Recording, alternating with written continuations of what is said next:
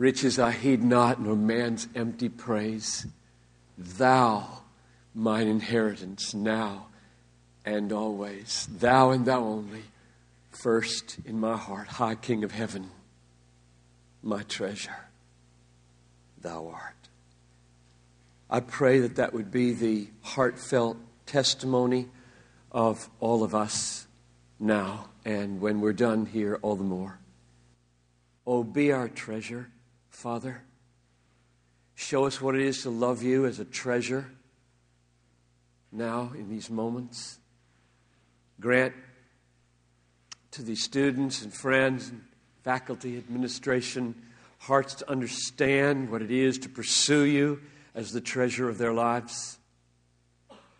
And so break the power of money and human praise and sex fame, greed. And so liberate us to be radically countercultural, ready to lay down our lives for the unreached people in the neighborhoods and peoples among the nations. So come, Father.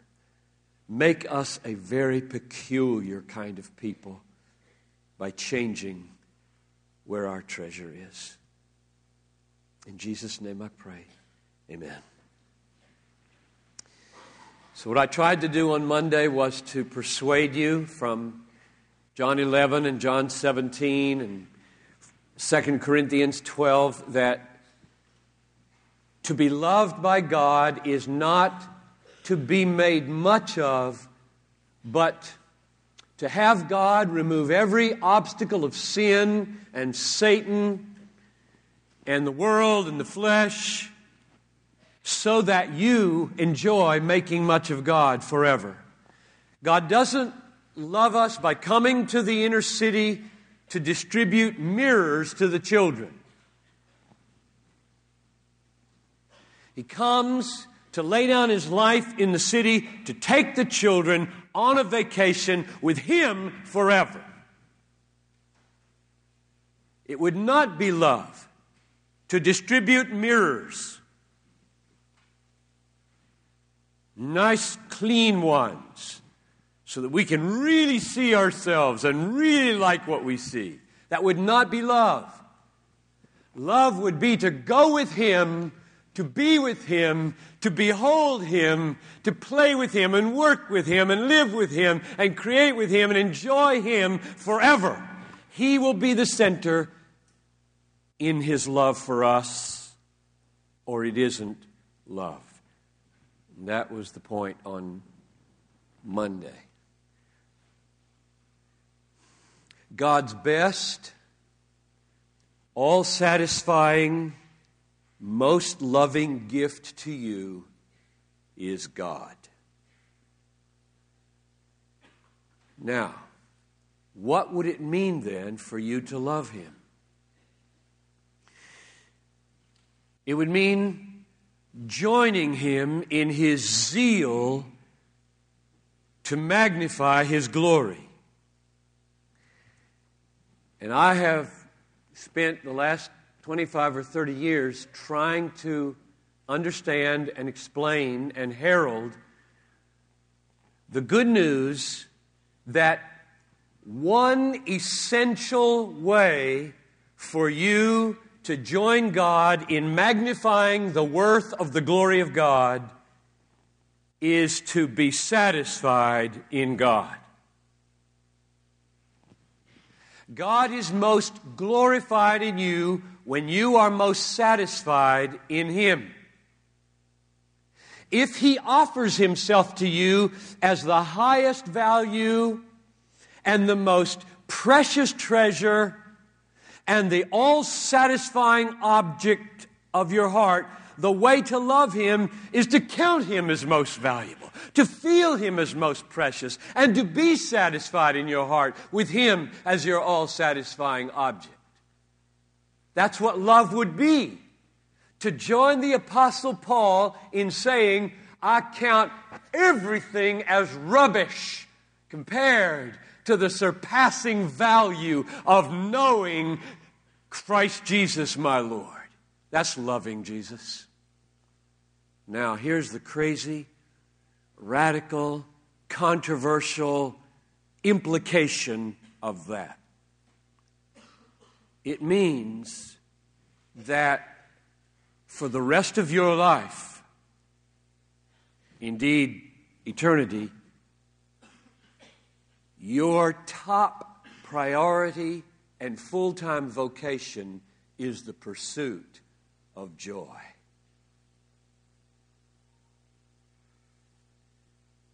In God. So I want to take 30 minutes or so to argue for that. Because it seems like wherever I go and argue, your main business in life is to be happy in God. And it is a very dangerous quest and will probably cost you your life. But don't shrink back from this radical pursuit of your maximum and everlasting happiness. Don't let anybody dissuade you that this is somehow unbiblical or not God honoring. If you try to abandon your pursuit of maximum and everlasting happiness in God, you can neither be virtuous nor worship.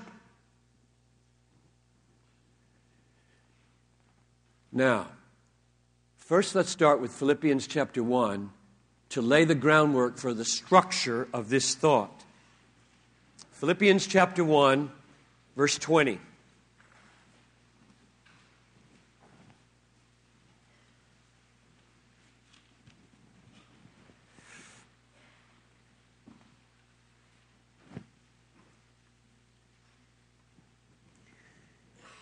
Here's Paul in prison in Rome.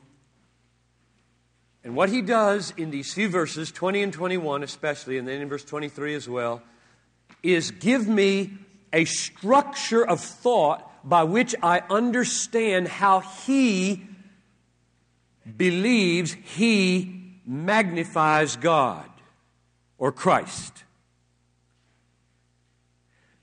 Because I'm arguing if you want to join God in this omnipotent passion to magnify His glory, how do you do it? And I'm arguing, be satisfied in Him.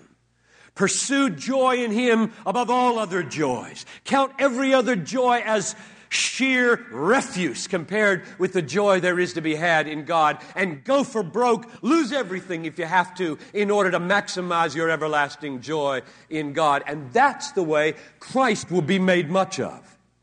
That's my argument, and I get it from this text. So if you wonder whether that's biblical, I'm going to try to show you now in these two verses that it is.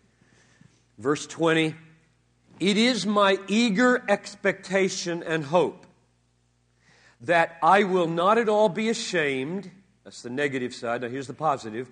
I will not at all be ashamed, but that with full courage, now as always, Christ will be, now your version may say honored, magnified, glorified, whatever the word is in your English Bible there. They all mean the same thing, basically.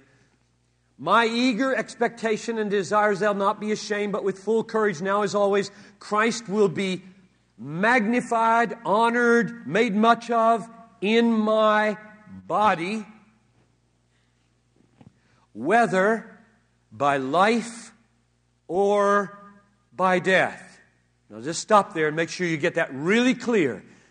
Because I'm, I'm asking you to love God by joining God in His passion to make much of God, especially God in Christ.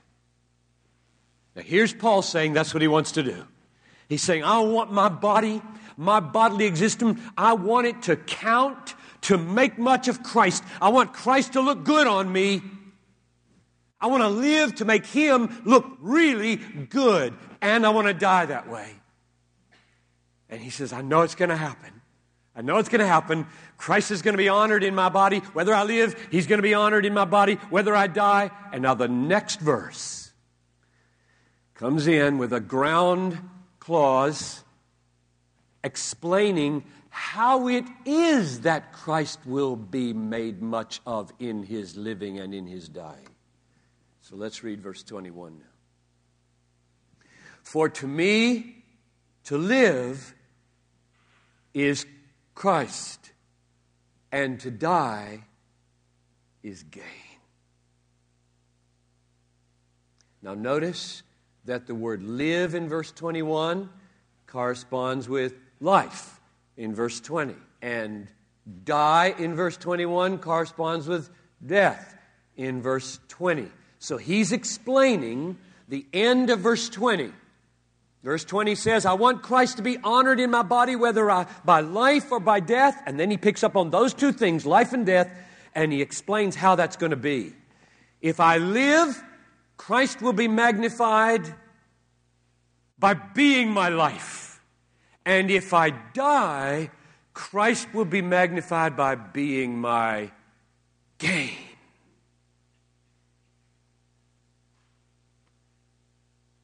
Now think about that. Let's just take the death pair there. Read it like this My eager expectation and hope that I might not be ashamed, but now as always, Christ might be made much of, made to look really good, honored, magnified in my dying, because to me, to die is gain. You get it? Do you see it? How do you make Christ look really good as you die? Count it gain to die. There's a missing premise in the argument, isn't there? I mean, you're supplying it because you're biblical people, but it's missing. And it's stated in verse 23. Let's get that premise in here so that the logic is complete. Verse 23 I am hard pressed between the two, that is, living or dying. I don't know which I'm going to do. My desire is to depart and be with Christ, for that is far better.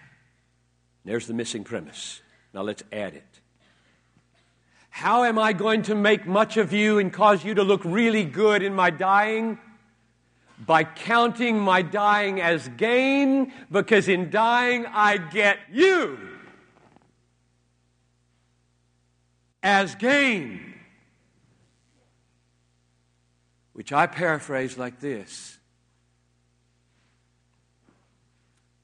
Christ is most magnified in Paul's dying when Paul is most satisfied in Christ in his dying.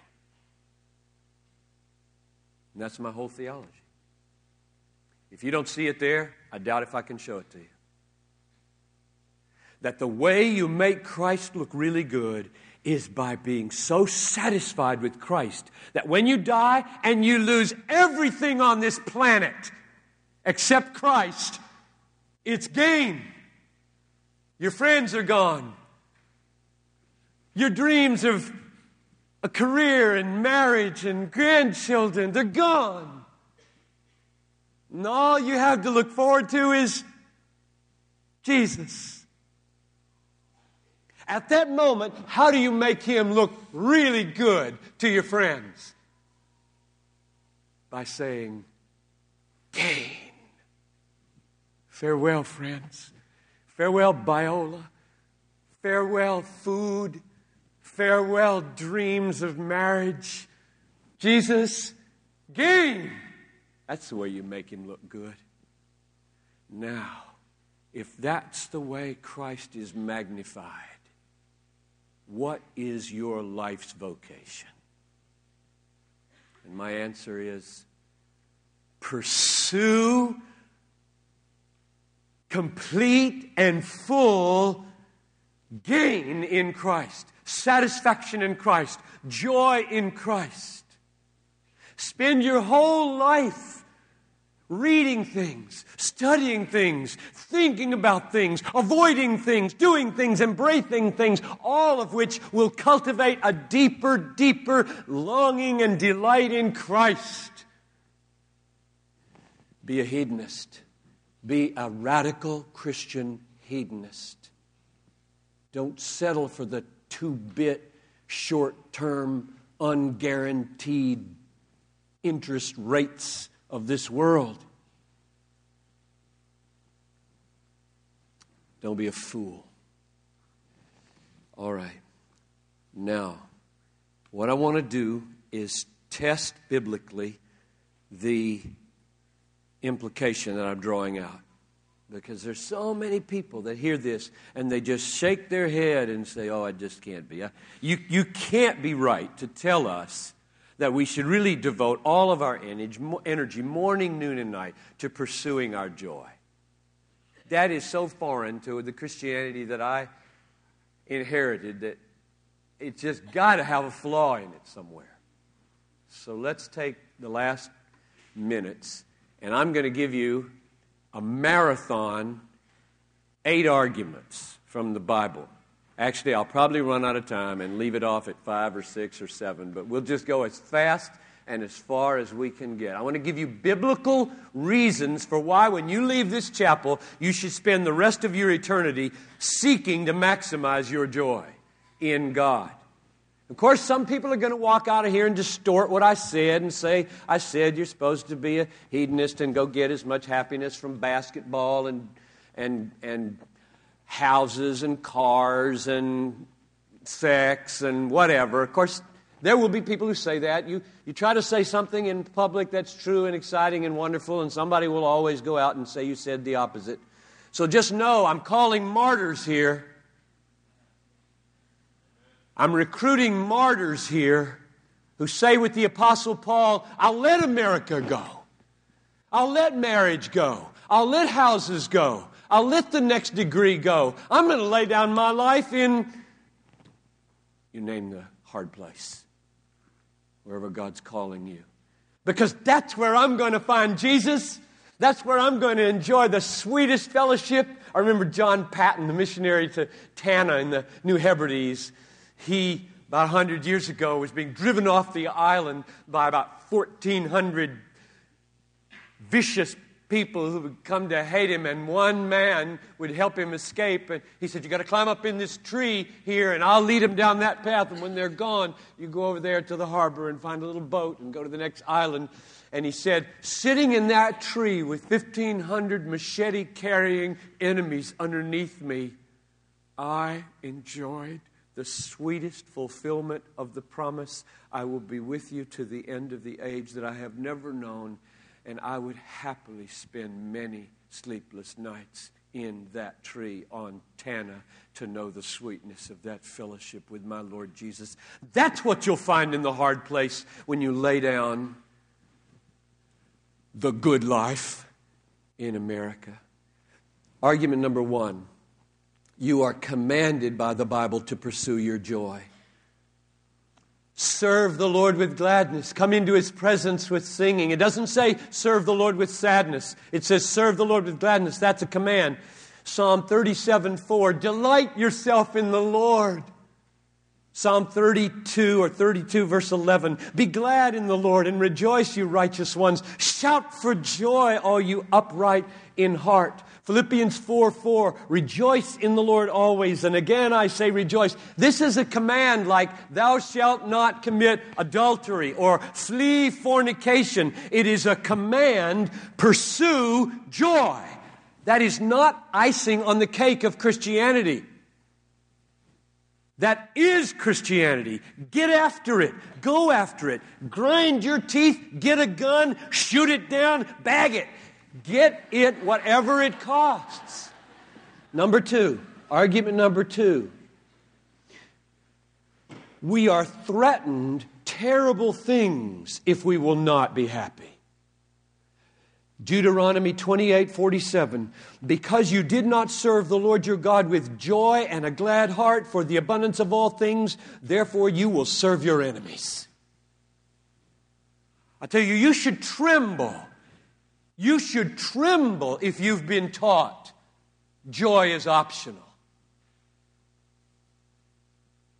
Because this text says, if you do not serve the Lord your God with joy, you will serve your enemies.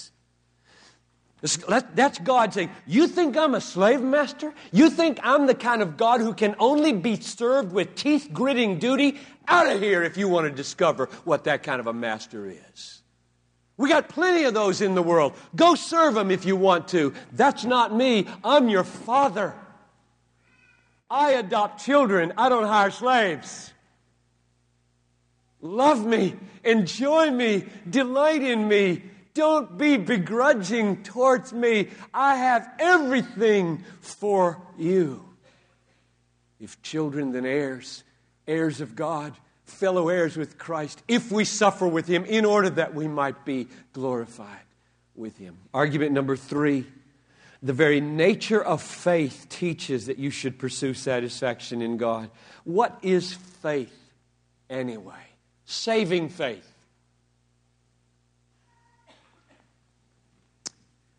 John 6:35 Jesus said to them, I'm the bread of life. He who comes to me will not hunger, and he who believes, there's the word, believes in me will never thirst. I think the parallelism of that verse I'm the bread. He who comes to me will not hunger. He who, parallel, believes in me will never thirst means believing in Jesus is a coming to him so as to be satisfied in him. Eating the bread, drinking the water, saying, Ah, I have found the end of my journey. That's faith. We have so decisionalized and mechanized and volunteerized faith that I think we can scarcely grasp how affectional the biblical notion of saving faith is. There is a feeling component to faith. It's not fact, faith, feeling, with feeling as the optional caboose on the end of the train. That's not the way it is. There is in saving faith itself a coming so as to rest, a coming so as to taste, a coming so as to eat, a coming so as to enjoy, a coming so as to be satisfied. You don't have saving faith if Jesus is a burden to you. My burden is light, my yoke is easy. Lay it down or you don't know me. Saving faith involves coming to Jesus for satisfaction. We say at our church right now, because everybody in my neighborhood is saved, drunks are saved, prostitutes are saved, everybody's saved. It's a burned over district because there's a Bible college in the area. And so everybody's been witnessed to a hundred times. And, um, and so it doesn't do any good to say, uh, you trust in Jesus as your Lord or you trust in Jesus as your Savior. Everybody does. So you got to find new language when you're talking to these folks. And one of the one of the languages that we use now is in order to trust Jesus savingly, you must embrace him as Savior, a sin forgiver, Lord, one who guides your life, and treasure.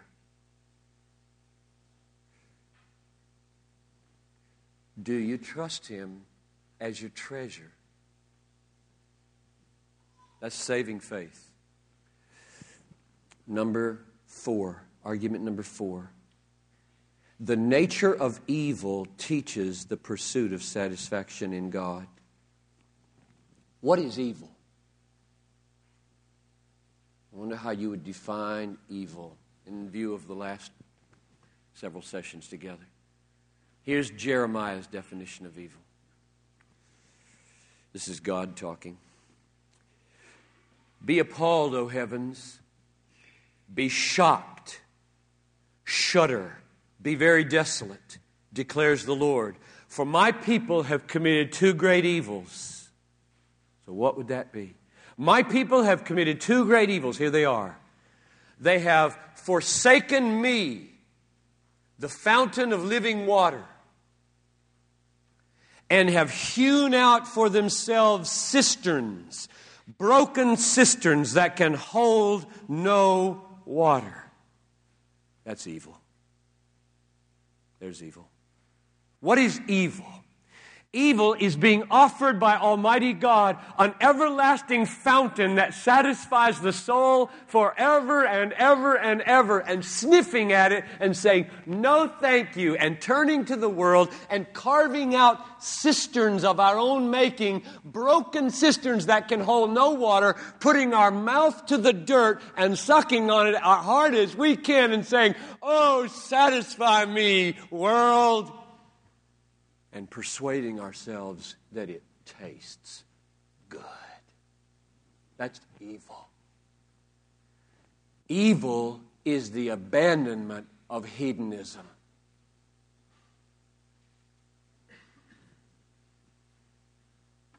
For mud pies in the slums, as C.S. Lewis says, when we're offered a holiday at the sea.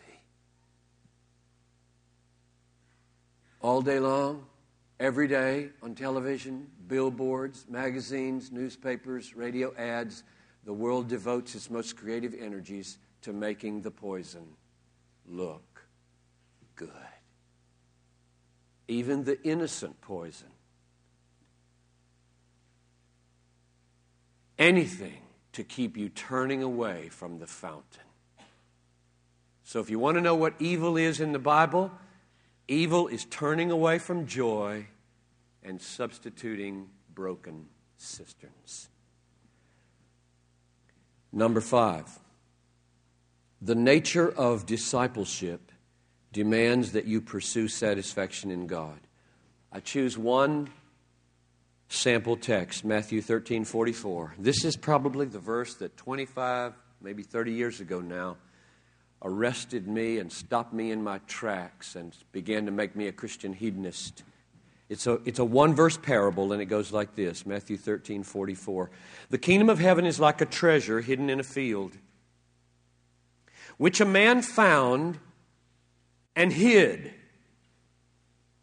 And from joy, now there's the word that we so often read over so quickly. Watch it.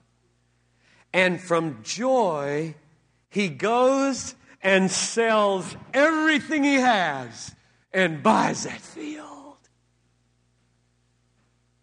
Wedding ring, sell it.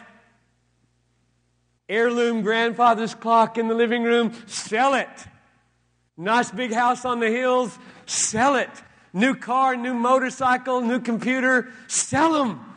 Why? To get the field where the treasure is, which is the kingdom of Christ the rule of Christ, the presence and the power of the beauty of Almighty Christ is in this field. Do whatever you have to do to get it. And notice the key words from joy, he sold everything he had. Duty, away. Let's see. it's like putting a big hot fudge sundae in front of your teenager and saying, It is your duty to eat this. Eat it. Well, yes, yes, okay. When he, when he sells everything he has to buy this field, it says here, lest we miss it, from joy over it, he sells everything he has. Which is why the missionaries write the best biographies. And at the end of their lives, I get this quote from David Livingstone and from Hudson Taylor. They both, whether independently, I don't know, said explicitly, one in a lecture to Cambridge students and one in Hudson Taylor's Spiritual Secret, they both said at the end of their lives, having lost health, having lost spouses, having lost a life of ease in England, I never made a sacrifice. What can that possibly mean? It means for joy they sold everything they had to have that field. If you get Jesus and lose everything, you gain. You're rich. Which is why Jesus got bent out of shape about Peter when Peter said, after Jesus sent the rich man away and said it's hard for the rich to get into the kingdom, Peter said, Well, Lord, what about us? We've left everything and followed you. You remember what Jesus said to him? He was really quite upset at this fellow at this point, I think. He said, disbelief on his face. Peter, nobody has left houses or lands or mother or father or children or homes for my sake who will not be- get back a hundredfold in this life and in the life to come eternal life. What do you mean you've left everything and followed me? Oh, poor me. What about me? What kind of rewards am I going to get? Peter, I am God Almighty. You get me. You expect me to feel sorry for you. That's the way we are. Because we're so afraid to pursue our maximum joy in the treasure of God Almighty. Argument number six, implicit in number five. If you say to me, well, wait a minute, don't you believe in self denial? This does not sound like self denial. Well, then you're not listening. You're just not listening. You're just not listening if that's what you're feeling right now. Because everything I have said so far is sell it all. I count everything as rubbish for the surpassing value of having Christ Jesus, my Lord. That is, I almost said total, and I don't mean total. That is radical and real self denial, but not ultimate self denial. Jesus never called you to ultimate self denial. He called you to ultimate satisfaction and to deny yourself tin that you may have gold, to deny yourself some brackish water that you may have a lake in the mountains, to deny yourself fickle friends that you may have one who sticks closer than a brother. Yeah, there's such a thing as self denial in the world. Deny yourself dung that's what Paul said. I count it all as dung and refuse to have Christ. That doesn't exactly sound like self denial, does it? No, because when Christ is your treasure, He's magnified, and all those other things are made to look like what they really are, namely small and insignificant by comparison. So, yes, I do believe in self denial. Deny yourself everything it takes in order to be maximally happy in God. Number seven, argument number seven, I think we're going to make it. The very nature of love demands that you pursue your joy. I mean, love to people. It's very hard for people to grasp. They say, oh, here you are telling all these students now to go out and pursue their joy. How in the world are they going to be loving people if all they're ever thinking about is their joy? Well, that's not what they're thinking about. They're thinking about the one who gives them joy. And they're finding complete satisfaction in Him. And when they find complete satisfaction in Him, they can let goods and kindred go and spend their lives for other people rather than trying to protect themselves with comforts and securities and luxuries all their life, which makes them indifferent to the needs of other people, especially those in the hardest places of the world. Acts chapter 20, verse 34, 34 and 35, Paul says, in everything I showed you that by working hard in this manner, you must help the weak and remember, remember the words of the Lord Jesus that he said, It is more blessed to give than to receive. Why is it more blessed to give than to receive? Because it shows where your heart is.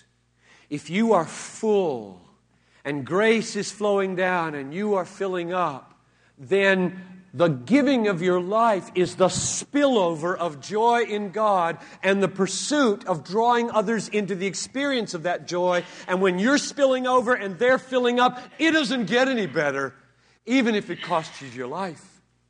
and it may cost you your life. If you want to love other people, you must pursue joy in God and you must pursue their joy in God. And you can't pursue their joy in God if you don't have joy in God. You're an absolute hypocrite if you think you can pursue others' joy in God and you don't have joy in God. And if you try to love people without pursuing their joy in, in God, you're a cruel person. Putting band aids on cancer If you do not give people the best gift and only give them little teeny gifts with no desire that they get the best gift and do everything that you can through the small gifts, get them to the big gift, you don't love them. And so if you're going to sell them, crass word, on the infinite value of God, you got to feel it. Which means, for love's sake, you got to pursue it. And if you don't feel it right now, you got to cultivate it. One last argument. This is number eight. That one was on love. This is on the glory of God, and it's where I started with Philippians 1:21, and I'll use a story that I, I love to tell. I've told it a hundred times. Some of you have heard it, and I don't mind telling it again because it's my favorite story, and it makes all kinds of lights go on for me. I hope it will for you. My argument here at the end is your pursuit of your joy will glorify God most. Been married to Noel 34 years almost this December. So I come with 34 roses behind my back on December 21st and ring the doorbell, which I don't usually do. Ding dong. She comes to the door, looks at me like, Why did you ring the doorbell? And, and I, I pull the roses out and say, Happy anniversary, Noel. And she says, They're beautiful, Johnny. Why did you? And I say, It's my duty. I'm a good husband. I've read the book. This is what you're supposed to do. And every time I tell this story, people laugh at duty. Why do you laugh at duty? Duty's a good thing, I thought. Why do you laugh at duty? I've never told that story where people don't laugh at duty. What's wrong with duty at that moment? I'll tell you what's wrong with it. It does not honor her. It might honor me. I got the willpower to do duty. I can do husband things. So recognize my qualities. It might, it might accomplish my honor. That doesn't honor her. What? Rerun the tape. Let's just do it right this time. Ding dong. Open door. Happy anniversary, Noel. Oh, Johnny, they're beautiful. Why did you? Because nothing makes me happier than to buy you gifts. And in fact, why don't you go change clothes? Because I've arranged for a babysitter because we're going to spend the evening together because there's nothing I'd rather do tonight than be with you. Not in a million years would she say, Nothing you'd rather do tonight. All you ever think about is you, you, you.